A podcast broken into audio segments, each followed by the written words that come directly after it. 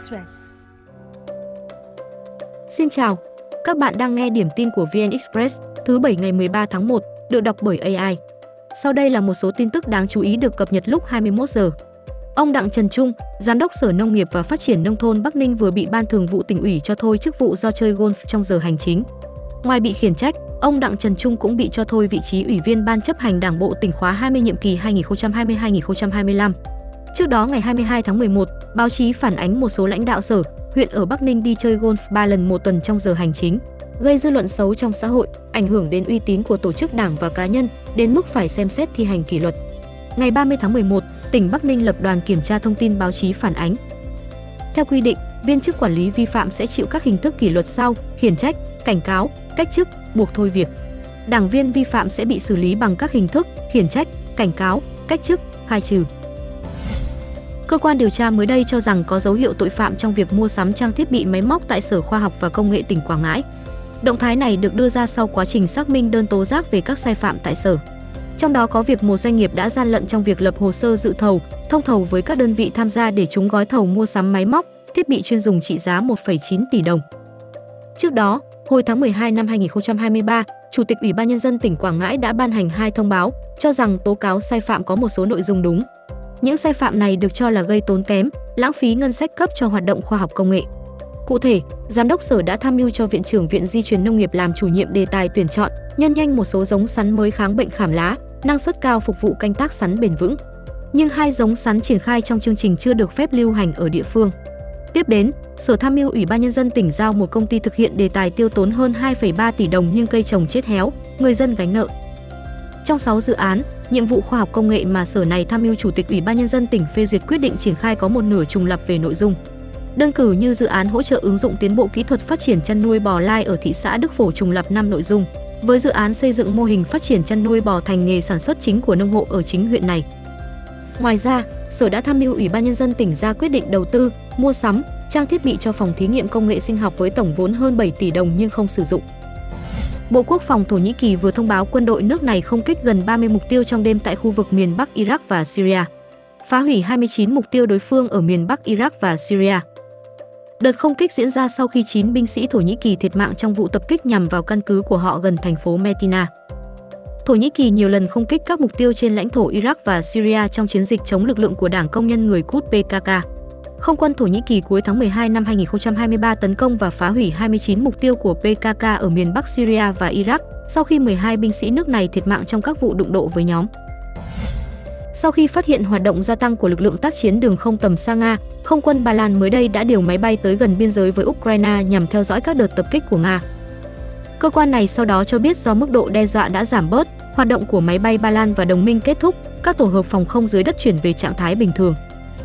Ba Lan ngày càng lo ngại rủi ro từ đạn lạc trong các đợt tập kích của Nga nhằm vào Ukraine. Phòng không Ba Lan thường xuyên được đặt trong tình trạng báo động cao, quân đội nước này tuyên bố sẵn sàng điều động lực lượng đón đầu và bắn hạ tên lửa Nga trong tình huống cần thiết. Phòng không Ba Lan cuối tháng 12 năm 2023 phát hiện một tên lửa Nga bay vào không phận khoảng 40 km trước khi chuyển hướng vào lãnh thổ Ukraine vài phút sau. Trước đó hơn một năm, một tên lửa bay lạc của Ukraine rơi trúng ngôi làng của Ba Lan gần biên giới khiến hai người thiệt mạng. Sau đây là thông tin lúc 17 giờ. Sáng nay, Tổng thống Indonesia Joko Widodo đến thăm nhà máy sản xuất ô tô của VinFast ở thành phố Hải Phòng. Người đứng đầu nhà nước Indonesia trực tiếp ngồi thử ghế lái chiếc VF9 và xem xét chi tiết các dòng xe VF5, VF7 và VF9. Cũng trong cuộc gặp gỡ doanh nghiệp Việt Nam Indonesia sáng nay với Thủ tướng Phạm Minh Chính, Tổng thống Widodo cũng đề cập nước này có nhiều tiềm năng về phát triển xanh. Hiện đã mở sàn giao dịch carbon và đang thúc đẩy phát triển công nghiệp xe điện. Ông hy vọng VinFast sẽ hợp tác mạnh mẽ với các doanh nghiệp, nhà khoa học Indonesia. Theo kế hoạch đã được công bố, VinFast sẽ đầu tư tối thiểu 1,2 tỷ đô la Mỹ vào Indonesia trong dài hạn. Song song với việc phân phối các dòng xe nhập khẩu từ Việt Nam trong giai đoạn đầu, VinFast sẽ đầu tư 200 triệu đô la Mỹ để xây dựng nhà máy sản xuất xe điện với sản lượng dự kiến lên đến 30.000 đến 50.000 xe một năm tại Indonesia. Ngoài kế hoạch đầu tư của VinFast, tiểu vùng sông Mekong mở rộng GMS cũng công bố kế hoạch đầu tư tới 900 triệu đô la Mỹ vào Indonesia trong thời gian tới.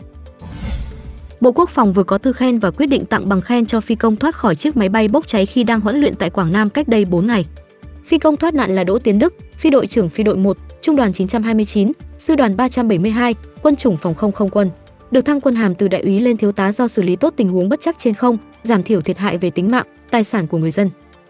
Trước đó, trưa ngày 9 tháng 1, Khi hoàn thành nhiệm vụ bay huấn luyện, anh Đức lái Su-22 trở về sân bay Đà Nẵng thì gặp sự cố kỹ thuật. Máy bay phát nổ, bốc cháy và rơi xuống xã Điện Nam Trung, thị xã Điện Bàn, tỉnh Quảng Nam. Trong khoảnh khắc rất ngắn, máy bay ở trạng thái rơi rất nhanh, có thể nguy hiểm đến tính mạng. Phi công đã bình tĩnh điều khiển máy bay ra xa khu đông dân cư và nhảy dù an toàn, giảm tối đa thiệt hại về người, tài sản của nhân dân. Bộ trưởng cho rằng thiếu tá Đức đã bình tĩnh, tự tin, không sợ hy sinh, kịp thời xác định thời cơ xử lý tốt tình huống bất chắc trên không.